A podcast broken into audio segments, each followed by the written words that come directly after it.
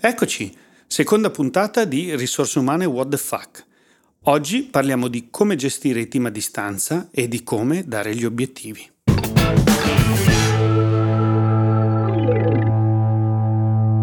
Innanzitutto resistiamo all'impulso di controllare tutti quelli che lavorano in remote working.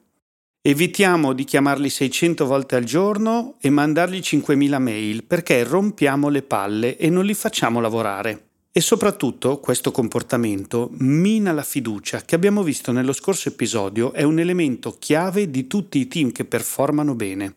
Quindi basta controllare a distanza. Ma come possiamo quindi dare gli obiettivi in modo corretto? C'è un trucco che possiamo prendere dall'agile management, ovvero fare una riunione ogni inizio giornata, 10 minuti, massimo un quarto d'ora in questa riunione che cosa dovete fare? Dire a ciascun membro del team qual è l'obiettivo della giornata e che cosa vi aspettate a fine giornata come risultato. Non stando a dire alle persone come fare le cose, ma dicendo in modo molto chiaro qual è l'output che voi vi aspettate, quale risultato devono conseguire a fine giornata. Prima di finire la riunione rendetevi disponibile, meglio via telefono perché è più comodo rispetto alla mail ed è più immediato, per spiegare se c'è qualcosa di non chiaro o qualcosa che non va durante la giornata, dicendo che possono chiamarvi liberamente. Nella riunione della mattina successiva analizzate che cosa è stato fatto e che cosa no. Non per trovare i colpevoli o cazziare le persone, ma per capire quali sono gli ostacoli che hanno affrontato e capire che cosa gli ha impedito di raggiungere l'obiettivo. Il tuo scopo come manager è di aiutarli a rimuovere quanti più ostacoli possibili. Cosa intendo come ostacolo?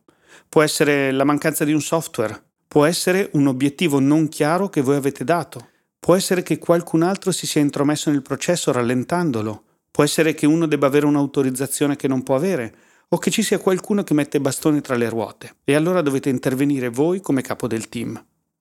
L'importante è che voi eliminiate un ostacolo alla volta con l'andare dei giorni e delle riunioni eliminerete sempre più ostacoli, rendendo sempre più produttivi e autonomi i membri del vostro team. E per favore, per favore, non chiedete alle persone che lavorano in remoto il report di fine giornata. Non chiedete di scrivere che cosa hanno fatto perché è veramente un insulto per le persone.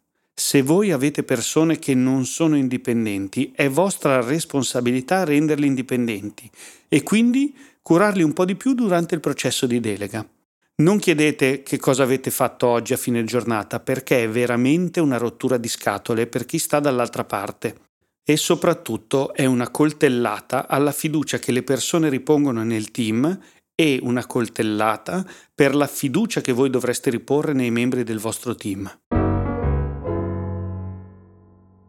Quindi, riassumendo, una riunione veloce di 10 minuti o un quarto d'ora dicendo in modo molto chiaro che cosa vi aspettate, quindi dovete essere bravi voi a dare gli obiettivi.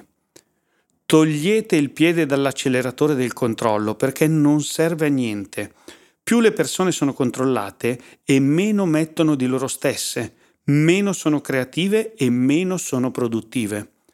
Provate a ricordare anche voi quando avevate un capo che vi continuava a controllare, come vi sentivate? Sicuramente non in grado di dare il 100%, non valorizzati. Ricordatevelo la prossima volta che vi viene voglia di alzare il telefono e di chiedere a qualcuno, Ehi, ma cosa stai facendo? È meglio farlo nella riunione del giorno dopo e capire che cosa ha fatto, che cosa non ha fatto e soprattutto perché non l'ha fatto. Così le persone diventeranno sempre più autonome e produttive e aumenterete ancora di più la fiducia all'interno del vostro team. Fiducia fondamentale, come ho detto nello scorso episodio, per tutti i team che performano bene e soprattutto per chi lavora da remoto.